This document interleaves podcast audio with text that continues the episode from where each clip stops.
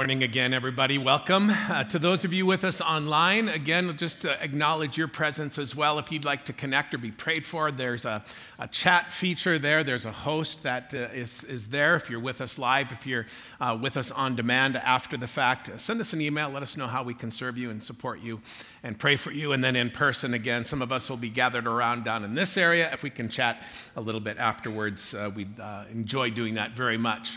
Quick word about Easter and baptism specifically. We're going to do uh, uh, baptisms on Easter this uh, year. We're about three weeks away from that. And this is something that we've had some uh, great success with in previous years. And so we're going to go back to something we've not done in several years which is on the day that we acknowledge the movement of Christ, the transition from um, death to life in his life, we're going to also symbolically describe that spiritual reality in our lives as we transition from the deadness of, of kind of our existence, our sinful existence, into this new life and this promise, the grace of Christ that's come our way. And there's no greater way to do that, to demonstrate that testimony, than baptism, a timeless tradition in the Church of Jesus, one of our great uh, traditions and sacraments here. So, Easter is the next opportunity for that. If you have any questions about baptism, we're going to do a prep class as soon as this service is over. It'll take place in the fireside room. Pastor Jeremy will be there this time, and he would like to walk you through uh, some of the logistics and answer any questions you have. If you attend a baptism prep, that's not a I'm committed, but this is just our way of helping you decide if this is your next step. So maybe give that a, a, shot afterwards. And if you are online, there's an online version of this coming up as well. But just check that out Baptism on Easter. It's going to be a great, great weekend. All right, let's go to our, our series from the minor prophets. Um, minor prophets, if, if that's an unfamiliar term to you, um, major prophets, I guess, is another thing that you find in the Old Testament. Now, the, the major prophets are the big boys, if you will Ezekiel and Isaiah and Jeremiah. They're kind of the, the big dogs of the Old Testament when it comes to the prophetic literature. But there's these smaller players, these bit players, the fourth liners, the role players, the, the type that don't get a lot of ice time or air time. And we're diving into some of these texts that are hardly ever read or hardly ever talked about. I've never done a message on the prophet we're going to cover this weekend. I'm going to talk about Zephaniah today. And I'm curious to know, I, I did this last night, uh, how many of you can recall hearing a message on Zephaniah, or you can recall reading it and you feel like you have some sense of what this little book is all about? Any show of hands? A couple, like about six or eight. Last night, zero, which tells you that this congregation probably a little bit more spiritually mature than the Saturday night. We'll edit that out, guys, by the way. Because, um, yeah, anyway, I shouldn't have said that. Uh, but yeah, thank you for those of you who uh, sense you know this just a little bit. Uh, it's, I've, again, I've never really studied this before this week. Uh, it's not a long uh, version of not a long, not a lot of content. Three short chapters. The average person can probably read Zephaniah in about 10 minutes. And if you were to try to sort of ascertain the, the main point, it's not the easiest to find, but I think I, I found it. There's some consensus around that most people think that the main issue is complacency. Apathy is another word that you might use there, but there seems to be complacency. That seems to be what the prophet is really uh, going after. So, prophets call out sin. That's their role. Uh, prophetic works are not so much predictive, but they're calling out truth. They're calling people to repentance. And so, what's concerning Zephaniah is complacency in Israel, complacency in Jerusalem. So let me show you an example of what he is poking at, and I think this kind of is the main idea here. Here it is from chapter 1. At that time, the prophet says, I will search Jerusalem with lamps. Now, he's speaking for God. So think of this as, as, again, the voice of the prophet, but he's representing God. So God is searching the community with lamps, with a, a flashlight, looking into the nooks and crannies. And He's going to, here's the big idea, punish those who are complacent, who are like wine left on its dregs, who think the Lord will do nothing, either good or bad. So you got people thinking, you know, God doesn't care. We'll just sort of do what we want. So that's the warning about complacency. And he calls it like wine left for the dregs or left on the dregs. Depending on how familiar you are with wine uh, and its properties, this illustration may mean more to you than others. Uh, wine has sort of a life, if you know wine. If it sits too long after being opened, it, uh, it goes bad, it gets stale.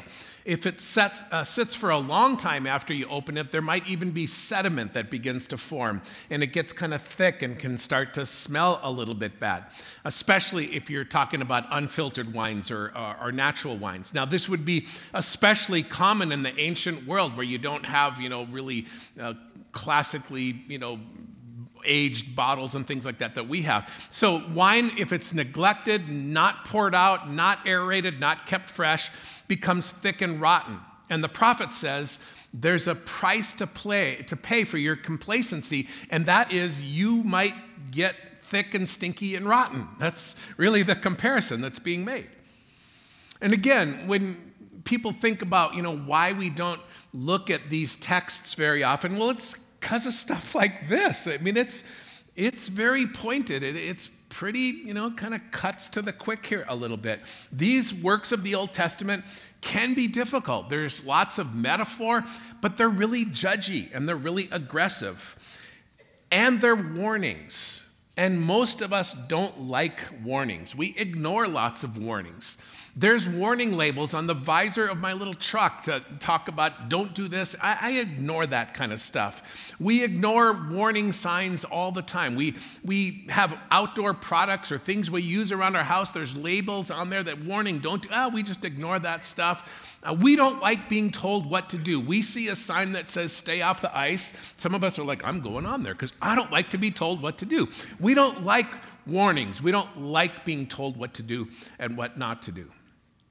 Or sometimes we read these texts and we think, well, this is not my issue. Surely this, this is for somebody else. I, I, I hope so and so reads this text. Well, despite how you react to this kind of stuff, I'm, I'm here to tell you that in Zephaniah, this little, little book here, there's just one warning after another. And I want to encourage you don't think this is for somebody else. The scriptures as well as history, are filled with examples of warnings gone unheeded. A lot of tragedies, train wrecks, disasters, failures, bridge washouts, and crashes and train wrecks have occurred because somebody didn't heed the warning signs. We don't like them. Try not to have your resistance up this morning. So, let me let you up for air for a second here as you're thinking, oh boy, what's coming here a little bit. Let me tell you a little bit more about our guy Zephaniah. The best way to understand uh, his background is he lives in the mid 600s, mid to late uh, 600s BC. We think he's got royal lineage, he's part of the ruling class. His name is interesting. His name, names always mean something in the Old Testament. His name means the Lord hides which might be his parents' way of suggesting that he's someone that Yahweh has hidden from evil. We don't know for sure. Now, he's also a um, contemporary of a kind of a good king, a godly reformer named Josiah, who had tried to remove a bunch of the idols from the Jewish community from the temple worship. Uh, Zephaniah is a prophet at a time when there's lots of corruption, and from the way the story reads, Zephaniah himself has largely avoided this corruption, so he's a loud voice and he's one of those calling for reform. Now, people like Josiah had also been calling for reform, and he had some authority, so he had some success. He got some of the idols out of the square, out of the library, out of the temple, but it looks like he didn't really get the idolatry fully out of the hearts of the people because secret idol worship is still happening. Secret idol worship is happening in the corners of the community in Judah. And so, through the voice of the prophet, God says, I hear it, I see it. You can't do this and, and have me not notice. I see it whenever a false God is worshiped, and I'm warning you. There's consequences, there's a price to pay for divided loyalty. So, one more time Don't be thinking about anybody else, you know, your spouse or friend or boss or neighbor or whomever. Just think about yourself. Engage on your own. Somebody else might need to hear this, yes, but you probably need to hear this as well. And for some of you, maybe this will be a preventive warning. You know, you're doing reasonably well. You're, you're tender toward God and His Spirit. You're open, you're pliable, you're generally attentive to the precepts of Scripture and, and the convicting moves of God's Spirit. And so you might not feel much condemnation. That's fine. That's great, actually. If this is a preventative message that really helps you make a future decision, that's awesome. But for a few of you, this might feel like an intervention maybe you should receive it that way because maybe you've allowed something rotten into your reality. Left unchecked, that thing that you've let in might destroy you, might destroy somebody you love. And so here's the first of three prophetic challenges I want to leave you with this morning. There's three challenges from Zephaniah to you. First is has something to do with secret idols and false forgiveness. Be cautious about secret idols and false forgiveness. Let me explain what I mean by that. Um, when I say secret idols, um, this is anything that can draw us away from our Heavenly Father. I'm talking about stuff that I will sometimes want to call out when I see it in somebody else, but I sometimes tolerate it in my own life. This is precisely what's happening in Judah. What you have are members of the community holding on to secret loves objects of worship, which are definitely not God. And this is what's breaking God's heart these affections for something over here. False forgiveness is taking something to God in prayer and confession and then not really accepting grace and forgiveness. I want to show you an example of Zephaniah speaking about both of these issues. He says, I will stretch out my hand against Judah. That's important there, against Judah and against all who live in Jerusalem. I will destroy every remnant of Baal worship in this place, the very names of the idolatrous priests. So, first, notice how uh, with God, judgment always begins at home, it always begins uh, with self. That's the starting point. Internal, Zephaniah has lots to say about neighboring nations. He's going to, you know, set his sights on some of the people around him, but he starts at home. He starts with Judah. He starts with Israel. That's what's going on when he says, I will stretch out my hand against Judah, my own people, my own family. Now, I don't want to push this application too far, but it is helpful sometimes for us religious types to just be a little careful about the way we're getting judgy when we start to kind of point our fingers at certain people or certain groups or certain problems in the community. We love to condemn things, some of us religious people, and then not really pay any attention to what's going on here. We tolerate stuff in ourselves that we call out in others. So here's just an example of God judging his own people first, which is the right order, right? Before we point a finger at anybody else, we got to take a look, you know, inwardly.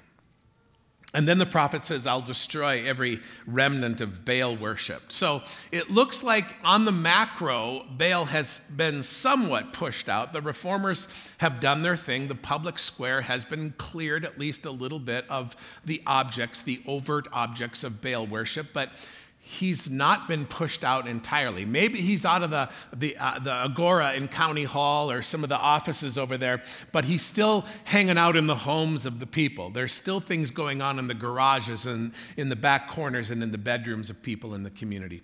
Even among the community leaders, so you see the idolatrous priests there, that's the community leaders. So the leaders are guilty of this stuff too. In fact, he goes on to say more about the leaders. He says, The very names of the idolatrous priests those who bow down on the roofs to worship the starry host, those who bow down and swear by the Lord, and who also swear by Molech.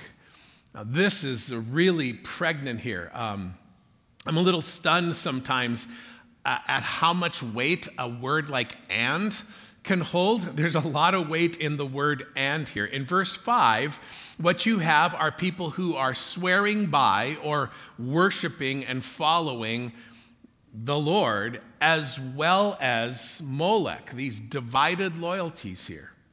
So Zephaniah is speaking to some people who say, I love God, I love Yahweh, I love me the Ten Commandments. I'm, you know, yeah, I'm all about that stuff, while also maintaining devotion to a false God, an alternative God. And the community people are clinging to three different gods, it looks like. Um, there's three deities mentioned here in addition, two besides Yahweh. Uh, they've also kind of clung a little bit to Baal. Baal is considered a harvest deity. And what I mean by, by that is he's considered tied to crops. And so what people are doing is, okay, yeah, I'll follow Yahweh, but I'm also going to, you know, make some sacrifices to Baal because I think that might increase my chances of having a good crops. And so that's what Baal's all about. Uh, starry hosts in verse 5 there is probably a reference to a pantheon of gods. They're usually considered gods of nature and beauty. So this is a group of people who are also worshiping Yahweh, then Baal, then also the starry hosts. So they're worshiping nature, they're worshiping the creation, not the creator. And then the darkest part of this whole thing is this this worship of Molech. Molech is um, a god to be appeased, it's a deity of appeasement. So with Molech, the idea is uh, if I something bad happens to me, I must have offended Molech. And so I have to do something to pay Molech back, to atone for my mistake, or if you know something bad happens to me, you know, randomly, maybe Molech is just angry or something like that. So what people do is they go to a, a certain valley where there's priests of Molech who've got fires stoked, and you go there and you offer a sacrifice to appease the god Molech. And here's the darkest part of this. In the ancient world, sometimes these sacrifices to Molech included child sacrifice. Like people would sacrifice their own child to appease this angry God. So when you see some of this stuff um, where God appears to be really mad and upset, uh, I recognize that for some of us that doesn't land well. We think, ah, why is God so angry in the Old Testament? Well, sometimes it's because of stuff like this. It's, it's this kind of horrific stuff like child sacrifice. That, that should make God mad. And so this is the word of the Lord through the prophet. Basically, I will not stand for this, God says. I will not stand by and watch my people try to appease multiple gods. He will call out their double minded ways. And then Zephaniah is going to name some specifics. He's going to point out one of the areas that the people are frequently practicing this kind of duplicitous sort of way of, of living. And one is eh, with regard to how they handle their businesses and their money and their finances. He's going to describe how the way we conduct our business reveals kind of who our, our gods are. Worship can be faked, by the way, in case you've ever, you know, maybe we do it in here sometimes. We can come into a place like this and worship and raise our hands and, you know, kind of sing and praise and, and act like we're all into worship. But if you really want to know what the true gods are, you know, look at our bank accounts, look at our statements. That's where we really see best evidence of who our gods are. This is kind of how he does this in verse 10. On that day, declares the Lord, a cry will go up from the fish gate. This is all commerce language here. So the fish gate is probably a reference to a fish market, kind of what it sounds like. There's wailing from the new quarter, which is thought to be the most desirable part of the community. It's the estates, it's the upscale neighborhood. And a loud crash from the hills. Wail, you who live in the market district. Think of that as the people who live near the mall, right? They, or they live downtown. That's where they live. All your merchants will be wiped out. All who trade with silver, those are the bankers, will be destroyed. So, again, this is all commerce language. It's all about business and, and money. And the message from the Lord here is don't put your trust in stuff. Don't be crooked. Don't cheat. I'm the only true God.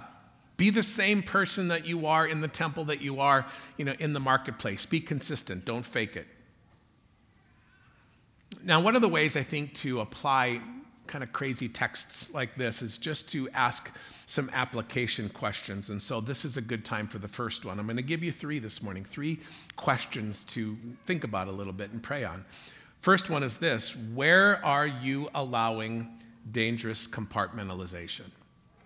I haven't used that word yet here, but that's essentially what we're talking about here. This compartmentalizing is, is, can be a strength. It actually can be a way of saying, I'll just leave this emotion over here and go over here. There, there's, there's a strength to compartmentalizing, but there's a danger to it. And the danger is tolerating something you know is damaging to you or someone you love, keeping God at a distance, and then maybe even calling out the same thing in other people. You know what I'm saying? This, this, this unhealthy compartmentalization. This could be a warning to you. So let's talk about a second challenge. This one will be a bit shorter, I promise you. Everybody doing okay, by the way? Need anything? Thank you for that. Need a coffee, water, hot towel, anything? We good? All right. If you need something, go get it. Anyway, hang in. Uh, the second challenge from this prophet, as best I understand, has uh, something to do with classic spiritual disciplines and practices. And you're going to go, whoa, that seems like a weird uh, shift here, but I, I, think it's here. Uh, multiple biblical authors, not this, you know, the prophets like Zephaniah, they talk about uh, these classic disciplines, the means of grace we talk about sometimes. Spiritual practices like the gathering, corporate worship, church, generosity, uh, Sabbath keeping, scripture meditation, prayer, all, all those classic disciplines, solitude. Now, I'll support my claim on this one biblically in just a couple of seconds, but I'm going to uh, do a little exercise here. I'm just going to do something in front of you that I recently did in, in, in the hopes that maybe you'll do the same. And it's a real simple exercise. It's just to assess how you spend your time. What are you, what are you doing with your time these days? I don't know if you've done anything like this where you literally take out a piece of paper and you write down kind of the major things that you typically do over the course of a week or a day. Uh, or maybe take out a, a, an app, you know, a note app, and just kind of write down here are the ways that I spend my time. I think this is a really healthy exercise. I, I saw a pastor named Kurt Harlow do this recently, and I thought, I'm going to do this. And so I did that as well. So here's how I generally spend my time. I'll just do this in front of you. Number one, I spend time with Kareen. I enjoy my wife. We enjoy having fun together. We like to go out to eat. We like to go out to lunch. We like to go to, we started going to as many Vietnamese restaurants as we could a few years ago. That translated over into Thai, and now we're on a Korean kick. So we just kind of have our favorite genre. We're kind of doing that kind of stuff. We just got back from a two week vacation. I love hanging out with my wife. I love hanging out with our adult kids. I can't get enough time with them. So when we have our adult kids around our table and have our, our Sunday night dinner parties, that's just one of our, our, our big, big deals. We love that kind of stuff. During the week, I do a lot of meetings. Um, in fact, I would say that most of my work kind of comes down to two things. I do meetings and I write talks. That's kind of my job as I do meetings and I, I do stuff like this. I spend a lot of time responding to email as well, but that's kind of the bulk of my week. I do a lot of work. I spend a lot of time at work and I have some volunteer roles that I play as well, especially with first responders in our community.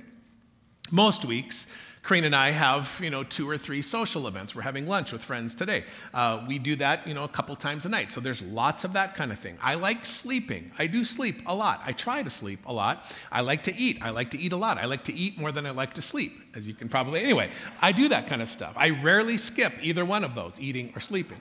Uh, I'm rarely, uh, I'm pretty consistent with exercise. Um, during the pandemic, I bought a Peloton bike and I really, really like it. In the last two years, I've done over 300 rides on my Peloton bike, including a 47 day stretch I had from late October till mid December.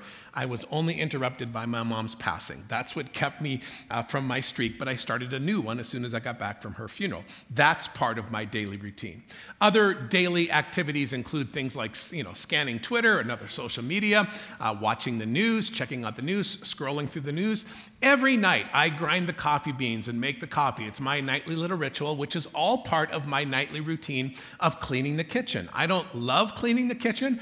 I like having cleaned the kitchen. I like how it looks. I like how it feels. So that's just part of my routine. I'm an obsessive toothbrusher. I brush my teeth at least five or six or seven times a day. My dentist has told me, you brush your teeth too much. I can't stop it. I must brush my teeth. In the summertime, I have some good hobbies. I have golf, I have motorcycles. I don't have a good winter hobby. I've been looking for one. I've been playing with different options. I won't tell you some of the things I've been thinking about trying. Uh, some of them include gambling. Anyway, um, I watch probably 50 plus Oilers games a year. I do. I, am a sucker for that kind of stuff. Most of them on PVR, I fast forward my way through, but I, I, I don't miss many Oilers games. Kareen and I have watched every episode of The Office at least five times. Uh, we just kind of keep cycling back and forth, and it's one of those. If you just want to watch an episode of The Office, sure, because it requires no thinking or no thought, a little chuckle, 20 minutes, you go to bed. We do that stuff all the time. We have Disney Plus, we have Netflix, we have Amazon Prime. Somehow we have all of those, and we have a PS5. We do. The old people have a PS5, and our kids think you don't deserve that. Um, because we don't get it and we don't use it enough. Here's my point, okay? Sorry for that little self indulgent rant there. Here's my point my life is busy. Your life is busy. Everybody's busy. But here's the deal we all make time for what matters most to us. We all find time to do what we really want to do. So, are there, this is the second application question, are there any adjustments that you could make to how you're spending your time so that you can put God first? Are there any adjustments to be made with how you're living? I don't know any serious follower of Jesus who doesn't engage in the classic disciplines at least a little bit. I'm talking about you know, scripture meditation. I'm talking about prayer and worship and confession and journaling and intentional community, that sort of thing. How could you make a little bit more time to be faithful for the, to the God that you claim to love, many of you? Like, we, we ought to be able to do this. Look at the words of the prophet in chapter 2. Uh, at least in this example, he does appear to be a, addressing one practice, classic practice, and this one is corporate worship, Christian community, the church. He says, Gather together, gather yourselves together, you shameful nation. Now, the original language, uh, the, the word translated gather, um, is historically thought to include the idea of like straw and water and other natural ingredients um, smashed together to form bricks. That's the picture here. The idea is uh, alone or individually, we don't amount to much, but when we come together, there's, there's strength. Um, we build things. We are more resilient. We're stronger together, which is, uh, again, a picture of what the church can be and should be. It should be this, this gathering together to, to help each other, to, to strengthen each other, and to do building in the community. And then there's the shameful nation part. The way shameful is translated in the English part, it, it, it appears to be sort of a you've lost the ability to blush. So the picture that's being uh, given here is that of sinning so much that you don't even, are you're not even embarrassed anymore. Like it's just, I don't even care. I'm just going to do what I want to do. That's what Zephaniah is calling out. He continues, Seek the Lord, all you humble of the land, you who do what he commands and then he says, Seek righteousness, seek humility. Perhaps you will be sheltered on the day of the Lord's anger. So, how does a person of faith seek the Lord? Well, pretty much the same way we have for centuries spiritual disciplines, sacred practices, obedience, connection. And specifically, there's a couple things that we should seek here according to the prophet who's writing you know, this poetry. Uh, as a literary device, when you see repetition, that's by design. That is a point of emphasis. So there's several things that are uh, a challenge to us to seek. Seek the Lord, seek the Lord, which means go after the God who's your God, who go after his nature and character, his wisdom, his direction for you. This is about more than head knowledge. This is, you know, the pursuit uh, of, of your God. This is seeking righteousness. Uh, unless we're followers committed to Jesus and his way and his teaching, obeying what he says that we're about, you know, if we're not doing that, maybe we're just fooling ourselves a little bit. The way you experience God should impact the way you spend your time, the way you love, and the way you give, and the way you serve.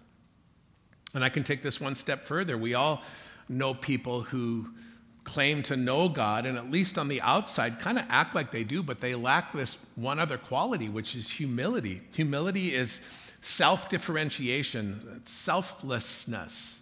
It's the opposite of self righteousness. So seek humility.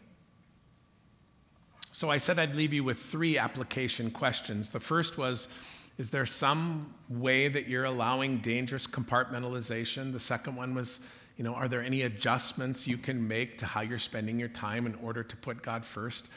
The last one is just the simple challenge what spiritual practices could I employ? Is there something you used to do that you just, for whatever reason, stopped? It maybe used to be a really meaningful part of your spiritual life, but you just, it just sort of drifted. Maybe you, you used to read. Maybe you used to read in an actual Bible. And maybe it's the devices that have stopped you from meditating on the scriptures. Maybe it was, you know, some sort of place you went to be alone in solitude and, and prayer and, and private worship. I mean, when's the last time you actually, with a writing instrument like a pen, remember those? And a pencil, and you wrote out a prayer or wrote something in a journal? It is not too late to recapture some of those lost practices and loves. All right.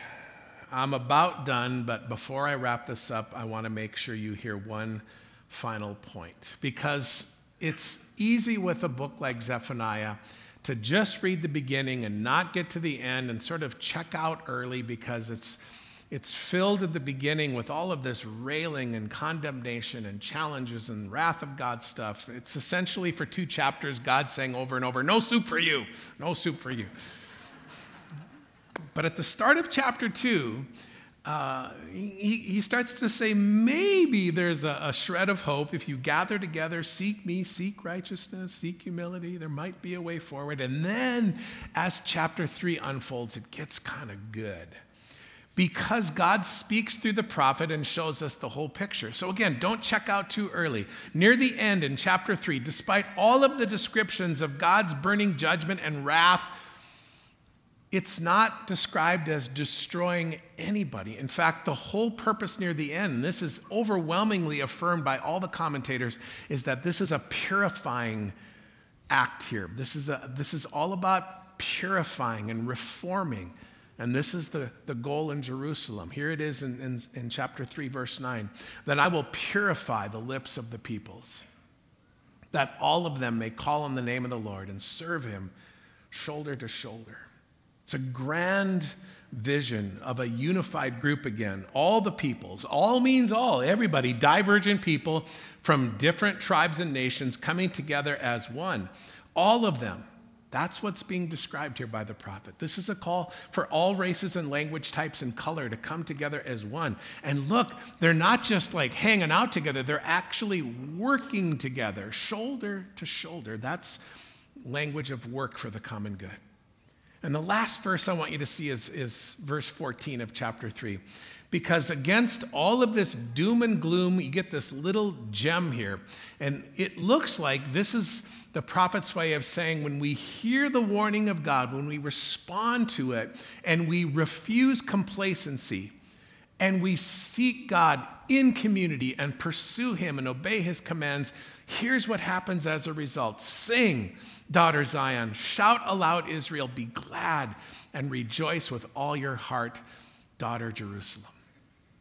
So, in the middle of this uh, uh, uh, text, there's this image of, of people joyous and happy and upbeat and worshiping. This, this is a description of uninhibited joy, singing, praising, not holding back, no care in the world about what anybody else is thinking or doing.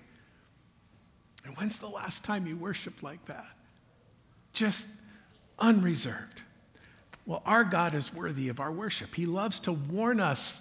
He loves us enough to warn us about the dangers of complacency and then paints this picture of unbridled enthusiasm that can be ours. So, yeah, it's a strongly worded prophetic call to repentance, but in the end, it's, it's hopeful, which is why I ended up liking Zephaniah when I was kind of predisposed to not liking him that much. Yes, it's intense, and yes, there's language here that ought to jolt some of us, but in the end, the prophet is inviting us to something. He's saying, Don't be like the wine that grows rotten got something better for you. So if you ever find yourself kind of recoiling from the wrath of God stuff in the Old Testament and, and sort of reject that and kind of get uncomfortable. Remember, look at these texts as God's warnings, which are acts of love. The language might be difficult to hear, but God wants you to understand the danger of complacency as well as his eternal optimism. It's never too late to come back to him. So let's pray here at the end. Let me just uh, pause. I'm going to invite our, our, team members, our worship team. They're going to lead us with a response song. I, I, there's a perfect song for this, so we're going to do that together. But let's pray for a second here, and I'll just pause and allow you to, to think about those three questions. Where are you allowing dangerous compartmentalization? Are there any adjustments to be made for how you're spending your time in order to put God first? And are there any spiritual practices that you could employ for the first time or maybe for the first time in a long time? Heavenly Father, I pray that you would allow me and the rest of my friends in this space to see this as a warm invitation to something that is best for us, not a harsh critique that draws us away from you. Father, you are a, a God who invites us into the best kind of life, and I pray that we would respond to your invitation and take you up on your word and seek you in humility. So meet us in these moments as we continue to pour out our hearts in worship. Move us and shape us. May we respond to your promptings of your spirit. In your name we pray these things. Amen. If you're able and willing, why don't you stand with our worship team and let's respond together.